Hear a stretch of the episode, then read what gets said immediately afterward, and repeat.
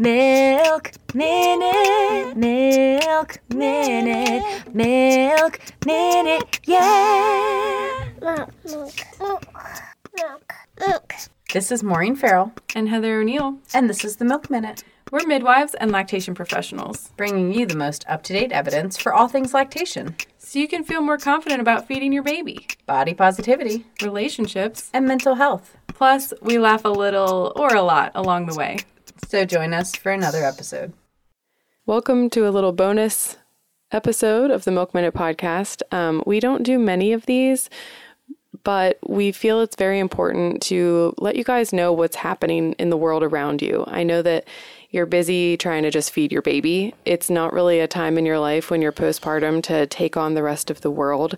And often you feel like you're living in a little bubble, but it's not that you don't care. It's just that you're in survival mode, and we get it but we really do want you to know what's happening around you because it does affect you.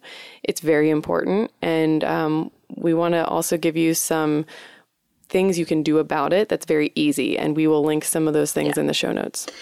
Yeah, um, usually bonus episodes are fun. This one is not. Uh, I, I, I definitely also end up in that bubble sometimes. So, the other week, I uh, my dog died, and I didn't find out till like twelve hours later that Roe v. Wade was overturned because I was just like with my family, being sad about my dog, and in my house, and then I like logged into Facebook and was like, "What?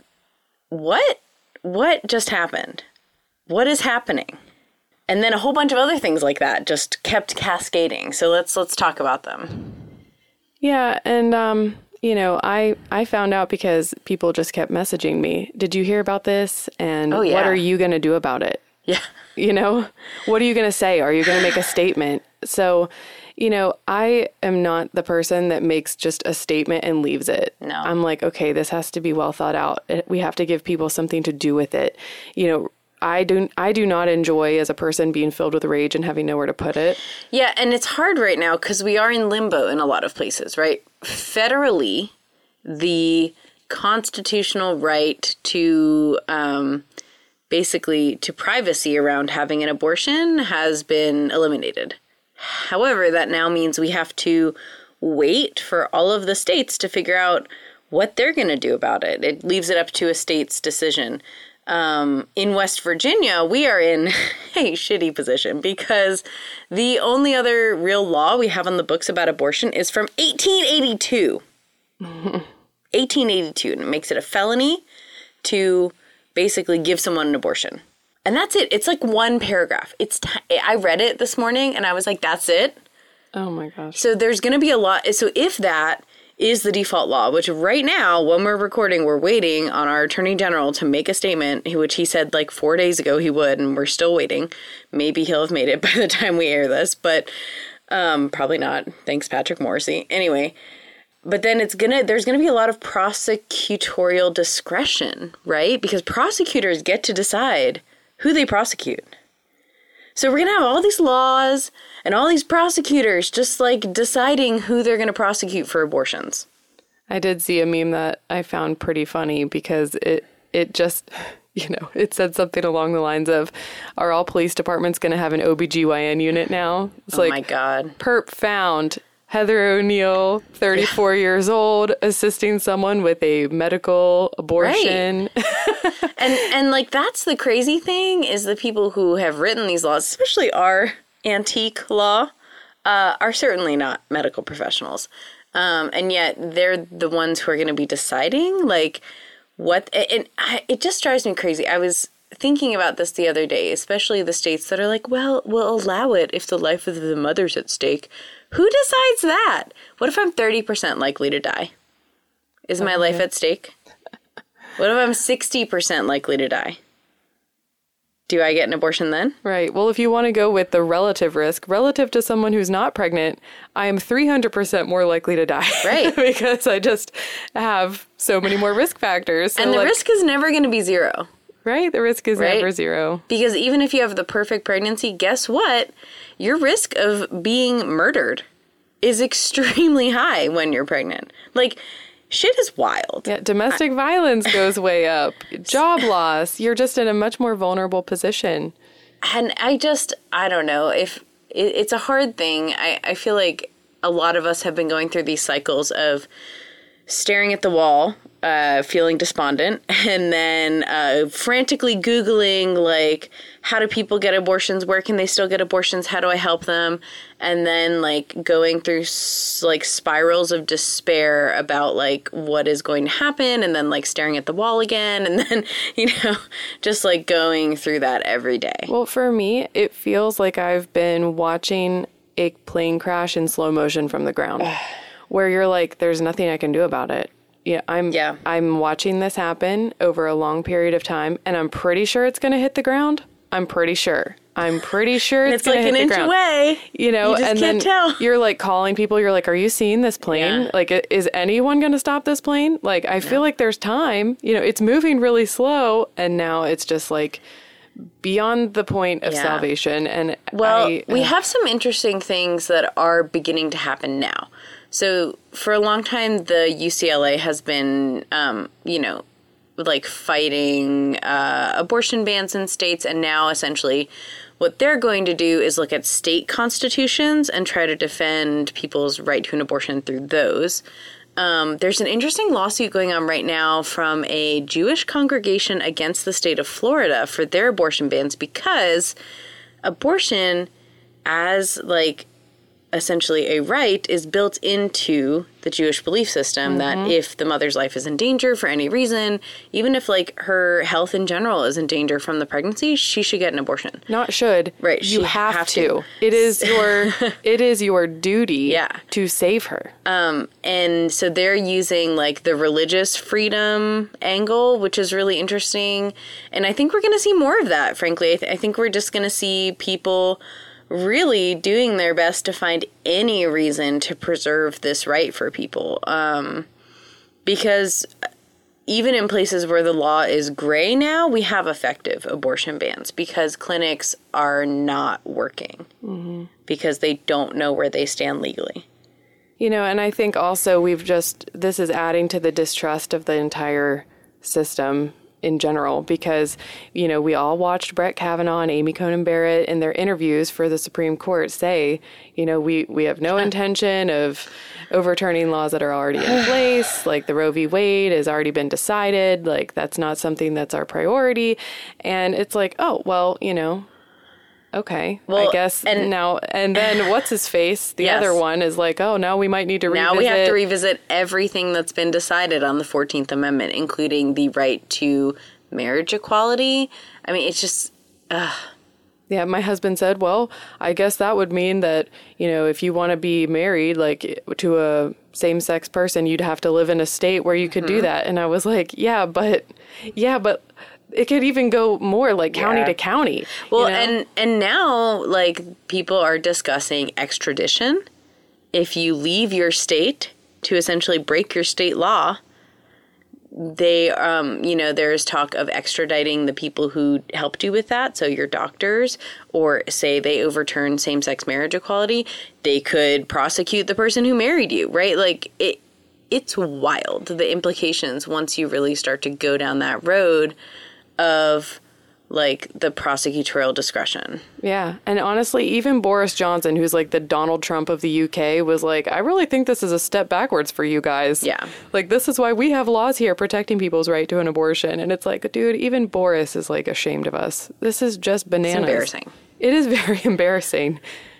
Um anyway, we're going to put some links in our notes of like places you can visit for more information. Um, I did want to throw out there there are abortion funds are still working. Um, many states are working to expand and protect access to abortions. Um, states like Maryland and New York and California. Um, and then there are funds and um, services that help people find housing if they need to travel. Um, there's even a group of volunteer pilots um, who is flying people around the country, and they actually pre-existed this issue. They're called Elevated Access, and I think they began to help people find gender-affirming care that was illegal in their states. Um, and so now they're like, okay, so I guess we're also providing um, travel for people seeking abortions. It, it's yeah. So there's a lot of resources. Um, everybody in those eh, organizations is working double time. We're going to put some links in the notes for you guys, and I strongly encourage you to donate to abortion funds that provide that access to people. Well, that's not all, unfortunately. We have a couple other updates that definitely affect us as well. So, Yeah. the Pump Act that passed the House previously, and we were all excited for it because we were like, it's going to give at least like 8 million, Nine million. 9 million um, lactating employees like expanded rights for medical accommodations at work. And we were super excited because so many people get left out of the existing laws for that. And now it didn't pass the Senate. Well, it had been sitting in the Senate for more than a year, Yeah. first of all.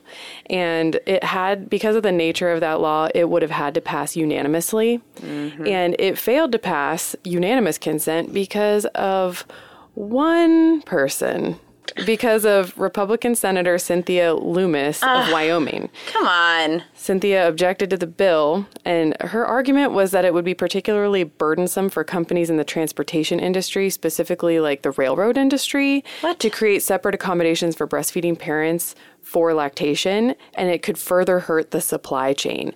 However, the company that she cited, she never even checked with, allegedly. Really? Yeah, And, are they and- and like, they don't never, look at us? This company never filed a complaint Yeah. about this. It's just like, where where are you getting this? Like, why?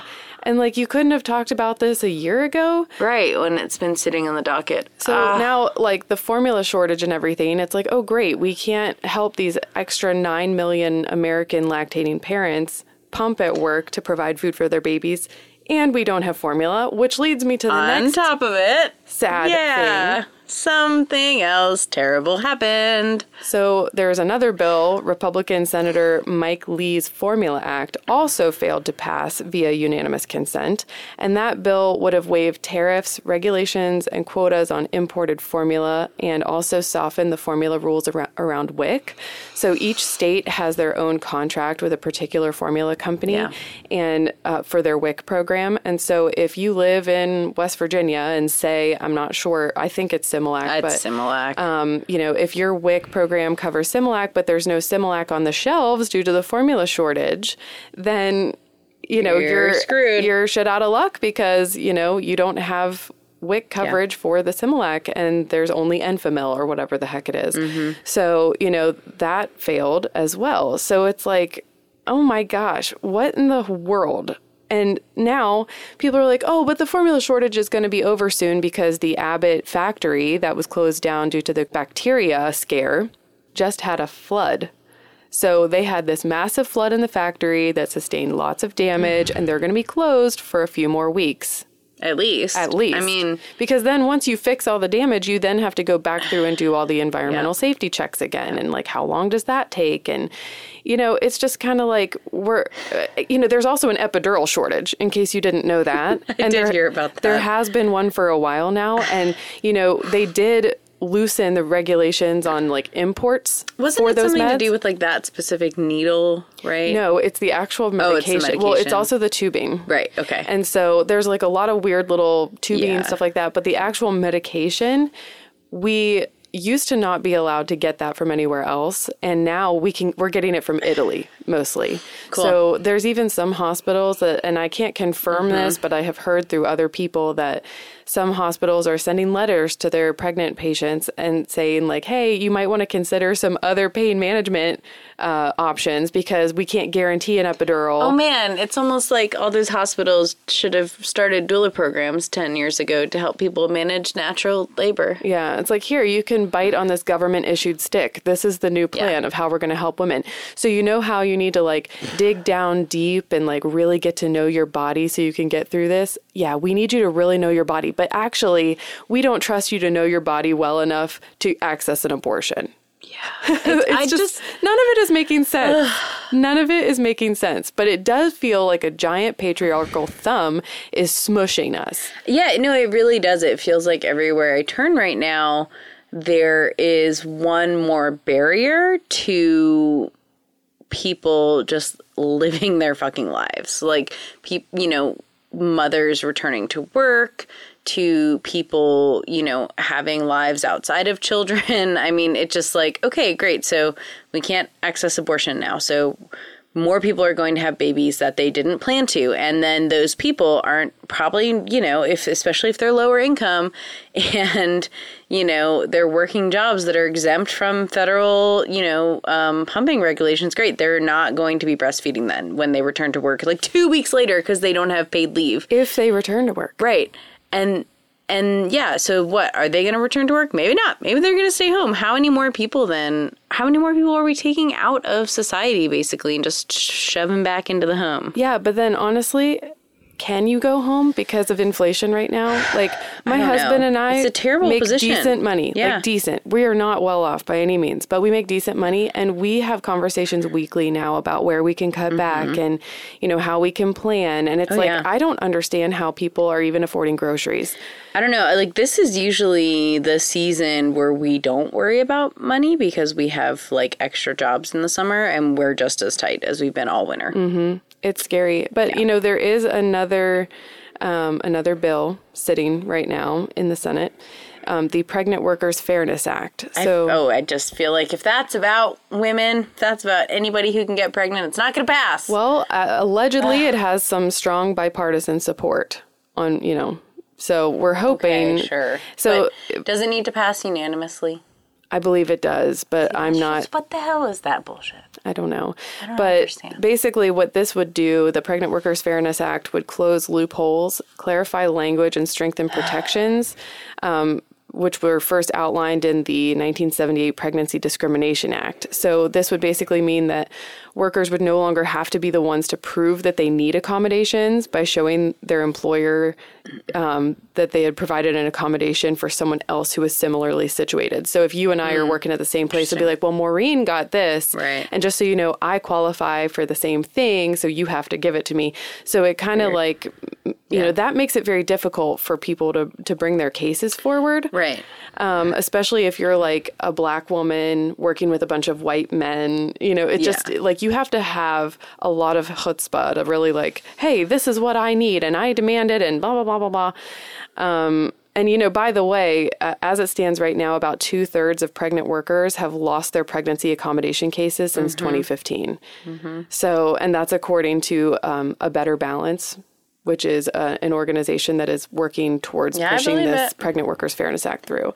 So, I mean, I talk to clients about this all the time, you know, when we're like, what's going on that is causing all of these symptoms for you? Oh, it's your workplace. Let's talk to your boss. Oh, they're not giving you the accommodations. Okay, I'll write six more letters, you know, and here we're going to get this letter from a lawyer at the Center for Work Life Law. And it's just like, it's ridiculous. It is ridiculous. So, unfortunately, this isn't one of those bonus episodes where we're like, it's okay, we're full of hope. Like, we're okay. actually concerned. It's not really okay. It's not okay. We, you know, are a bit overwhelmed, to be honest with you. As midwives, we're, I'm feeling a little bit. I, I've just spent the last week like crying on and off, and it's mostly about my dog, who I'm really sad about. Um, but then like I and, and then like I'm like try, try to get out of that, and then everywhere I look, there's just doom in this country, and it's terrible. And and then like you know, yesterday I pop on Instagram, and it's like, oh, the Women's Health Center of West Virginia uh, canceled everybody's abortion appointments because they don't think they can legally provide them anymore, and that was our only provider. Like and it's hard. It's really hard to maintain any sort of motivation to do something, especially you know when we're we're dealing with the big dogs here. You know, the Supreme Court and the Constitution. It's not like you know, it's not like some little local you know legislation that we're trying to manage to help people. No, this is this is as big as it gets, and it doesn't feel possible on an individual level to do anything about it. Um, what you can do is certainly spread resources that already exist and tell people about those.